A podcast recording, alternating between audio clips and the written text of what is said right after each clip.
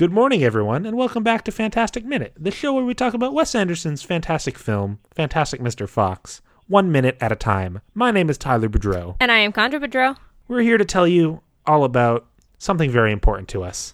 Minute 61 of Fantastic Mr. Fox, which begins with reluctant agreement and ends with a chuckling mouse. Chandra, what do you think of this minute? Honestly, this minute is very important to me. So, um, it has some of my favorite things about this movie in it. Um, it does roll call in such a good way, and it's really just fun. You also have a great song in the background, which is always important to me too. Do you want to get started with that? Well, uh, I think I have a quick funny thing to say, and then I think we should do something else, and then we'll get into the song. Okay. Okay. Okay, fun thing. In in terms of movie roll calls, where does this one stack up against, say, hairspray? Oh man, Hairspray is just wicked good. oh, hmm. I don't think it's as good as Hairspray's, but it's really good. I think it's better than The Nightmare Before Christmas is. In This Is Halloween, like when they go through all the monsters at the beginning. That's kind of like a whole musical number where they introduce all the different monsters, though. Yeah. Although there is like the uh, like like I am the wind blowing through your hair. Exa- I am the, the Yeah. blah, blah, blah, blah. Yeah, exactly. But like it's it's more drawn out. It's not like a like a boom bada boom bada boom bada boom. yeah. I'm trying to think. You know, like this one is. It's a boom bada boom bada boom bada boom. Yeah. I'm trying to think of another one then. And I nothing nothing is coming to me. You got like uh it's, it's the sort of thing that would happen in like a Lego movie, listing all the Batman villains or something. Mm. It did that did happen in the Lego Batman movie actually. no, I think this one's really up there for me. I think just it's super quirky and how they roll call and like what kind of elements you're learning in this roll call really make it stand out to me. Yeah, that's definitely interesting. And then the other thing I wanted to say before we jump into like the uh, the fun part of this minute with the music and stuff is uh, I think we should talk about this moment right after Felicity says "I will" and raises her hand, and uh, the rest of the the guys I think it's Badger, Weasel, and Mole. Yeah. Or is it Beaver? Might, it might might be Beaver. That's that that's true. They uh kind of like reluctantly go like, "Yeah, all right, uh Yeah.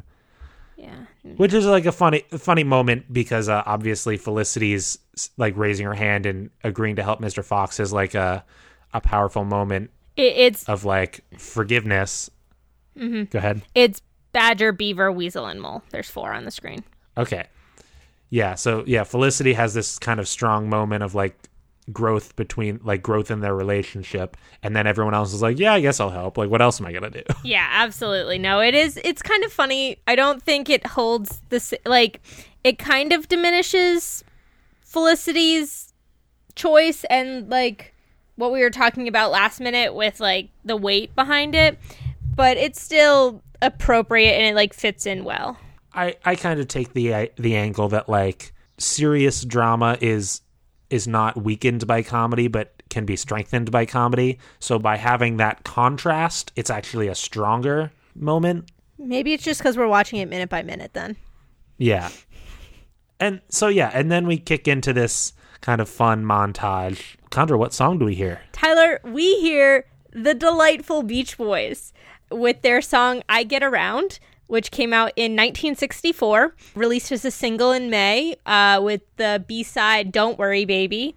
It was Don't worry, baby. exactly, it was their first number one charting song. So, like, it was their first song to hit number one in the United States. And in the UK, it was number seven. Um, and that was their first top 10 in the UK. So, really big song for the Beach Boys and really put them on the map as like charting, like kind of really memorable folks. It was later released on the album All Summer Long later that year in 1964. And it really like started the Beach Boys craze in a lot of ways. It was it was a big deal for them. And I mean, to get it paired with Don't Worry Baby, which is also a wonderful song.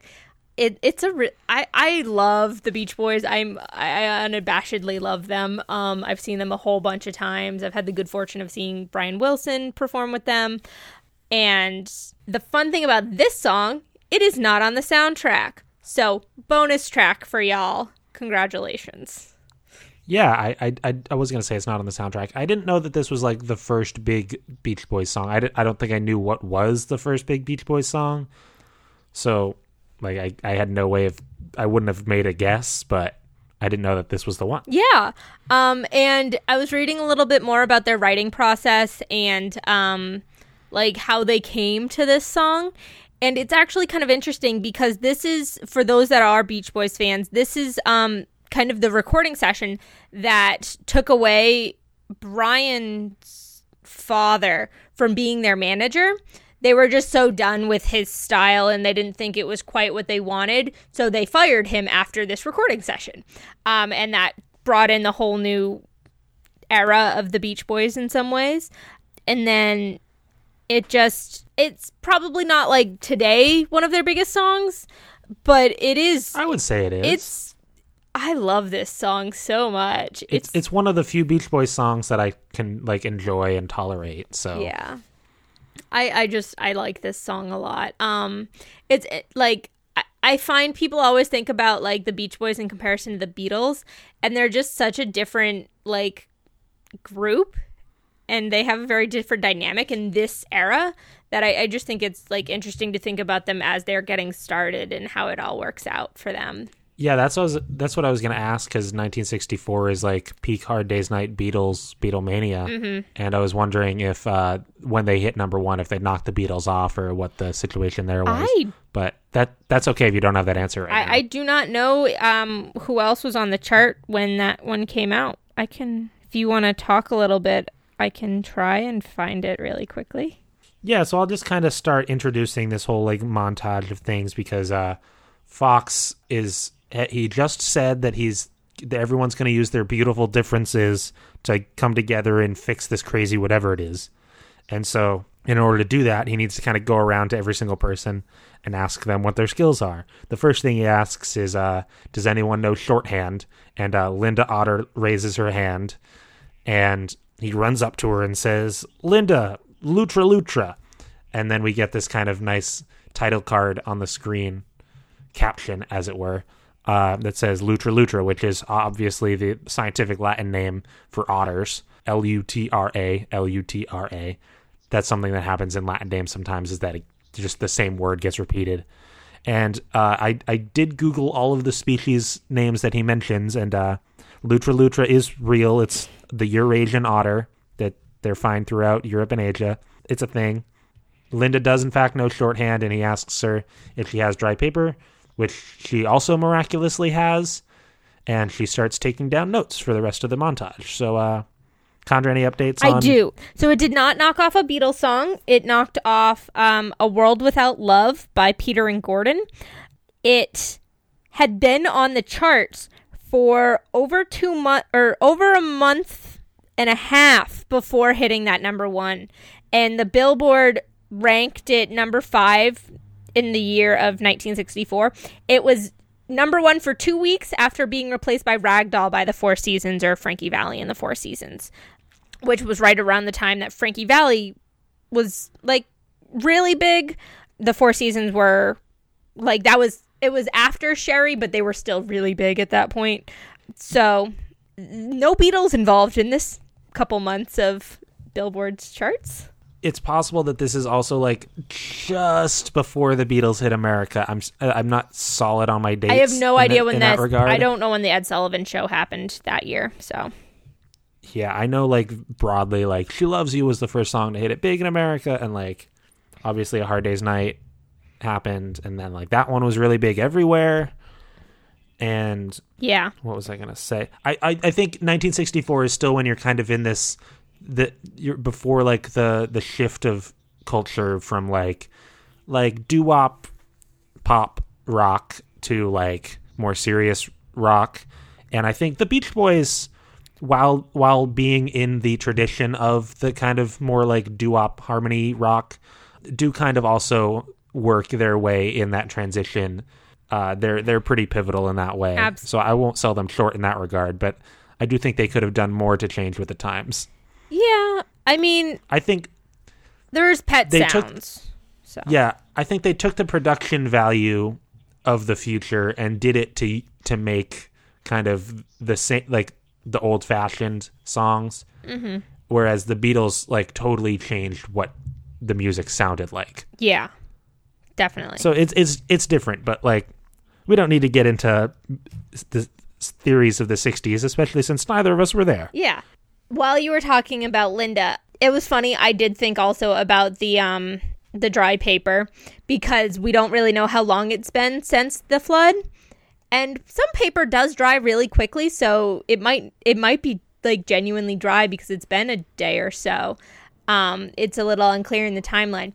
One thing I noticed with Linda is she's got this really snazzy necklace that's got a little die, um, like a rolling dice die on her like as part of the necklace, but there's no other one throughout the chain, which I thought was kind of interesting. And then the other thing I was thinking about was is Linda's only talent shorthand? She has to have other talents. Don't sell this lady short. She is more than a secretary. Dang it.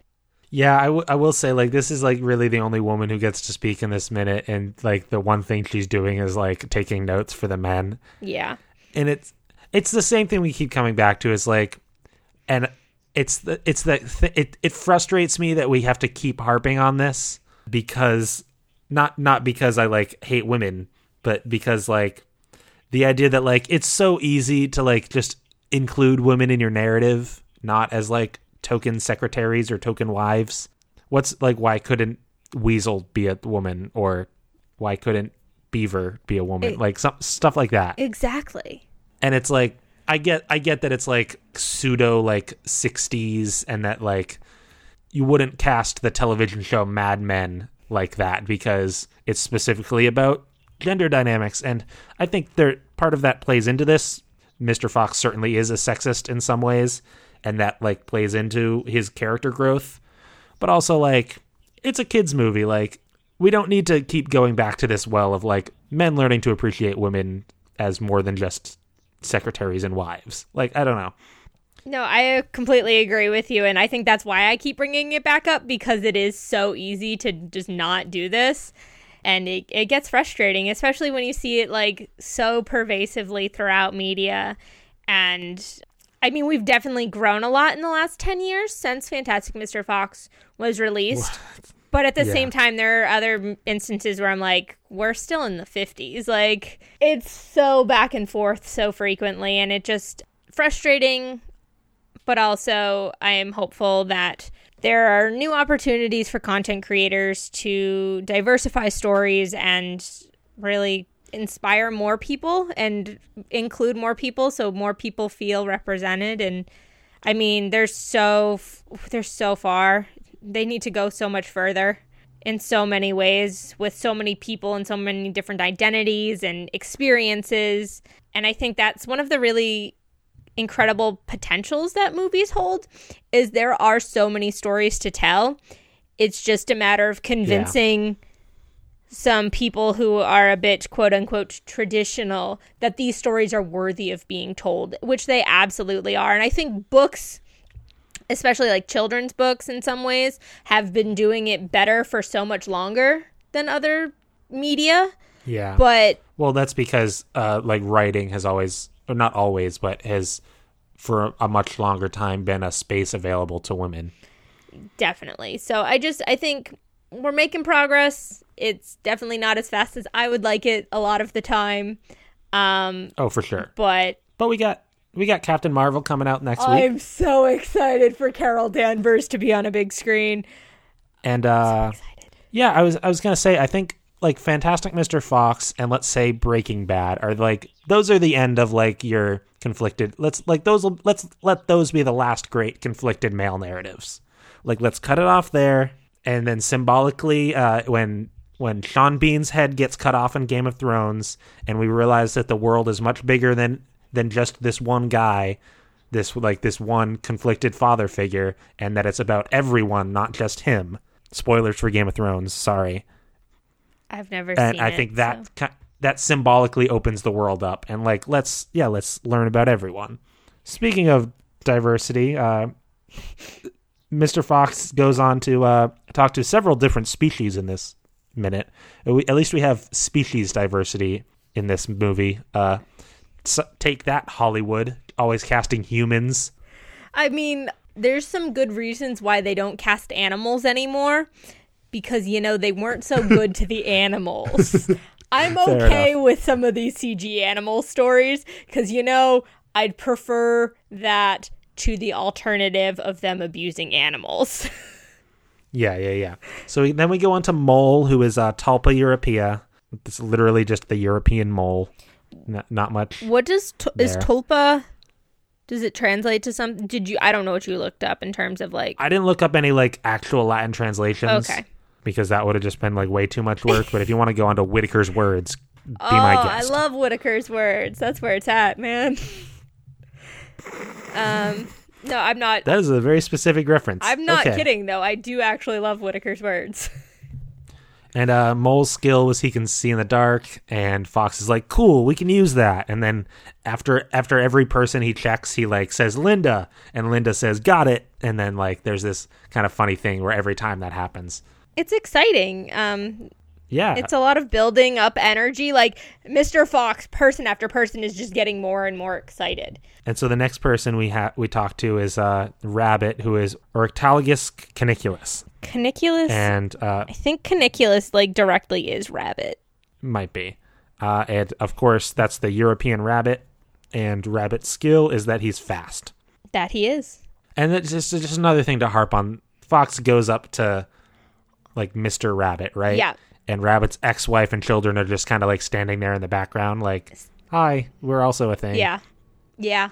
Oh no, I definitely was like, mm, do not. And when they didn't, uh, when they went up to Mole, and I for, I'm sorry, I forgot to mention this when he was looking at Mole, Kylie and Rickety were behind him, and Kylie was just Yeah. like getting so excited, like he had so much anticipation. He's like, Mr. Fox is gonna talk to me soon, and I'm like, oh my god, Kylie, that little detail of like Kylie's characterization just further like really enhances and enriches the character in ways that I don't think all of the other characters get because Rickety didn't really show the same kind of emotion. Like he seemed a little excited, but not like Kylie was shaking with anticipation. Like it was really sweet.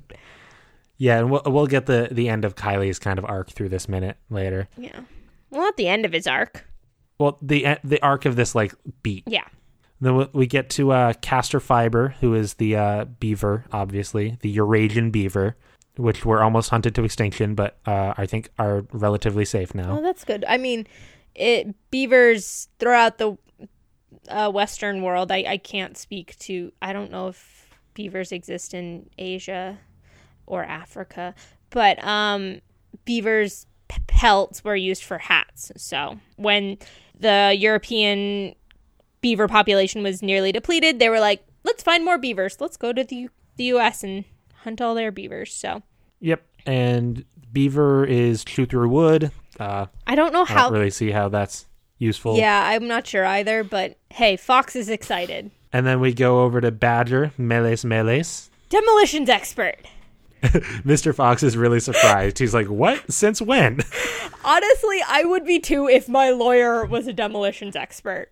Like, just consider Well, yeah, that. it's the idea that like Badger has a flint mine. Like, not only is he, is he a lawyer, but he's like operating a flint mine on the side. That's his side hustle, I mean, it kind of for his lawyer his side a hustle. lawyer might be a side hustle, but like demolitions relating to Flint, like it makes sense in some ways that he's a demolitions expert, but Yeah. it's also hilarious. It's just like, of course, Bill Murray's character is a demolitions expert. I'm not at all Yeah. surprised.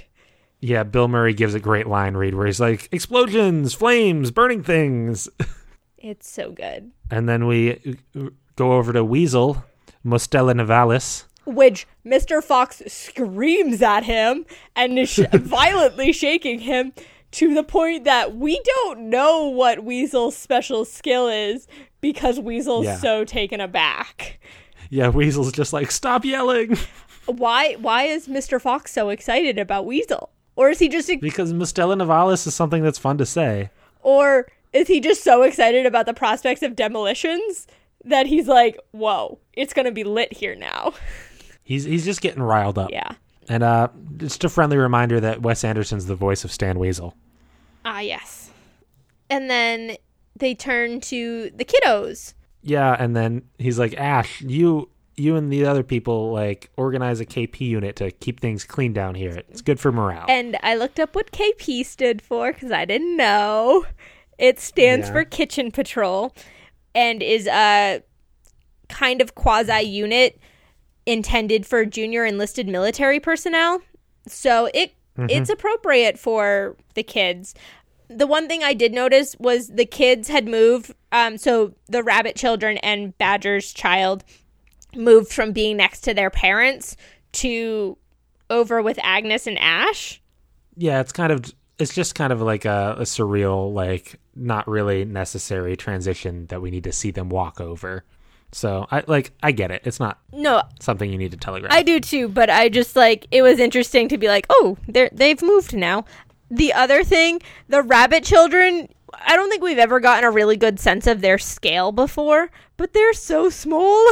yeah, one of them has like a different pattern of fur. Th- yeah, it was just they were It's like darker. adorable, and I like couldn't believe it. Ash Ash spits on the ground when he realized when Agnes tells him that KP means janitors. The return of the ear was like. And then I was like, Ash, you're just making more work for yourself. You're gonna have to clean that up. No, man. Learn from your mistakes. I mean, rightfully so that Ash is angry. Like, he's been. He wants to help. He wants to contribute. Yeah, and And his father's still selling him short. absolutely. Speaking of short, Ah. A um the last person we get in this minute during for roll call is um Rickety the mouse who interrupts Mr. Fox to tell him that he wants to fight. Yeah, I want to help. I want to fight. And uh, Rickety Mouse is Microtus pennsylvanicus, which is a big deal because uh, Microtus pennsylvanicus, also known as the meadow vole or the field mouse, is not native to the United Kingdom. No. Microtus pennsylvanicus is native to like the Americas, America and Canada. And so Maybe he's an immigrant. Rickety Taylor. Mouse is an invasive species. or he's an immigrant. that that too. I like to think that he's an invasive species. Uh, That's just more and I'm not going to. I was real close to say to saying quote, and aren't all immigrants invasive species? No. but I'm I'm I'm drawing the line. I'm not saying that. That is not what I'm saying. No. I don't approve, In a satirical way, that would have been a funny joke. but it's But not. I'm not saying that. It's not funny. Um no, it's Oh, that's really interesting that he's native to the US. He I, you know what? That kind of makes a little more I like feel a little bit better about that because when he first started talking to Mr. Fox and Mr. Fox was like a little confused about who was talking to him. I was like, he kind of has like a New York, like New York City accent. He doesn't have like he definitely has more of an accent than everyone else. Oh, do you think? Do you think that Rickety Mouse is friends with the cricket in Times Square? No. You remember that book? Though? I do. I, Tyler, that book's a classic. I know. Yeah, it's cricket in Times Square. He, he's the he's the vole in Brooklyn. The field mouse in Brooklyn. sure. He's like Stuart Um, Little. Don't talk to me about Stuart Little. okay, we should uh we should we should actually kind of wrap it up. We've been going Yeah. For a bit here, but yeah, that was kind of the roll call. Well, that's most of the roll call. Don't forget uh Noreen and Doreen. And Link. Yeah, him too. Well, thank you all so much for listening to minute 61 of Fantastic Mr. Fox Minute. Hope you hopefully you can join us next time for minute 62. Chandra, uh, I didn't get to see How to Train Your Dragon, so give them your like one sentence review, and but no spoilers. Oh my god, people. Go see this movie. It's amazing and the perfect completion to the story. Okay, cool. Uh, we've got some guests lined up for the future. Get excited, Uh, people. Th- this is like this is for sure. Like next next episode, there will be a guest, Get hype. and so yeah, join us as Chandra said. Join us for minute sixty two, where more more shenanigans will occur. Uh, we're we're getting into stuff here. We're about to hit the climax. Uh, so yeah, if you want to follow us on Twitter at Amateur Nerds or me personally at Tyler Booty, that's at T Y L E R B O U D Y. You can email us at amateurnerdspresent at gmail.com with questions, comments, thoughts about future minutes. You can also rate, review, subscribe on Apple Podcasts, Google Play, and some other podcast listening sites. Yeah, and we'll see you next time. I've been Tyler Boudreau. I've been Chandra. And we hope you have a fantastic day. Fantastic.